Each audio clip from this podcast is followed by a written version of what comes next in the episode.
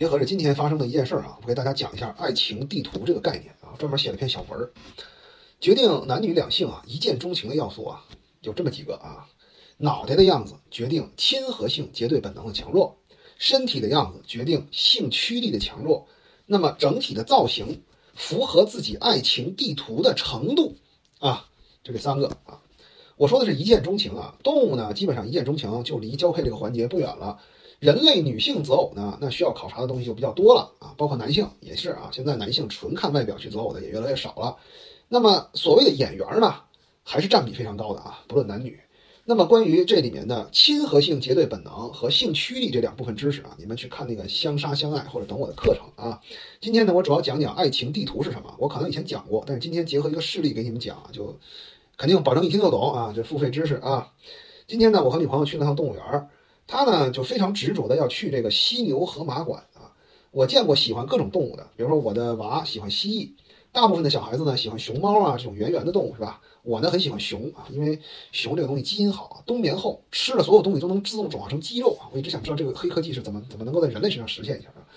但是这个喜欢犀牛河马的呢还是不太多的啊，在动物园里它属于那种流量中下的这种动物。那么见到了这个犀牛河马馆之后呢，他再次明确自己喜欢的是河马。看完以后，他跟我讲，他说这个就是我的爱情地图，啊，我一下我就懂了，啊，什么什么意思呢？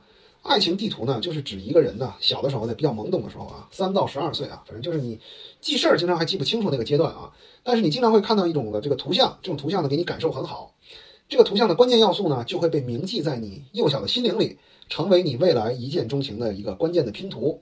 那我女朋友这个拼图呢，就是体现在河马上啊。他从小呢就很喜欢河马，这个理由呢是什么呢？第一，河马圆圆的啊，前面我讲过幼态，对吧？圆圆就代表可爱啊，不但圆，而且极其强壮啊，而且呢耳朵还能来回旋转，让幼小他觉得这个河马很灵巧啊。那么强壮体现在哪儿呢？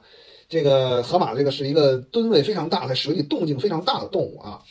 它呢攻击力并不比狮子、老虎差，但是呢体积更大，视觉冲击力更强。那么比它体积还大的呢，可能就要到大象这个级别了。但是大象呢就不如它凶猛啊，所以呢这个河马综合素质给这个小姑娘啊就留下了一个什么印象呢？就是强大，还可爱啊，还很灵巧啊。其实这个就是很原始的慕强，对吧？河马的综合素质呢是比那些主流的动物都要强的。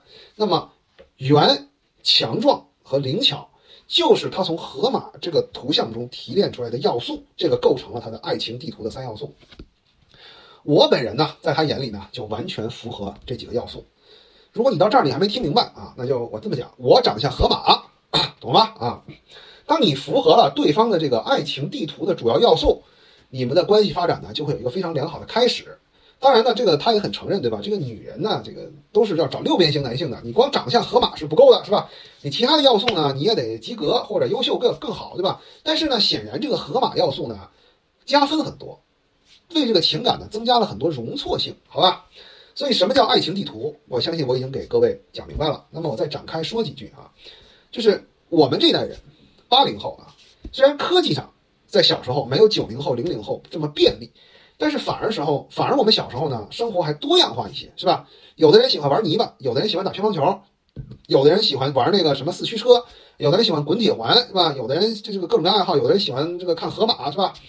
爱情地图呢，其实是各不相同的啊。那么近十年长大的这一代人啊，如果你是刷着短视频平台，玩着这个手机游戏长大的这么一代人，其实你的爱情地图已经高度类似了。那具体类似的是哪一类？好吧，你们自己去琢磨啊。但是我的爱情地图就讲完了，顺便呢，请各位期待一下《相杀相爱》这个课程的上线啊。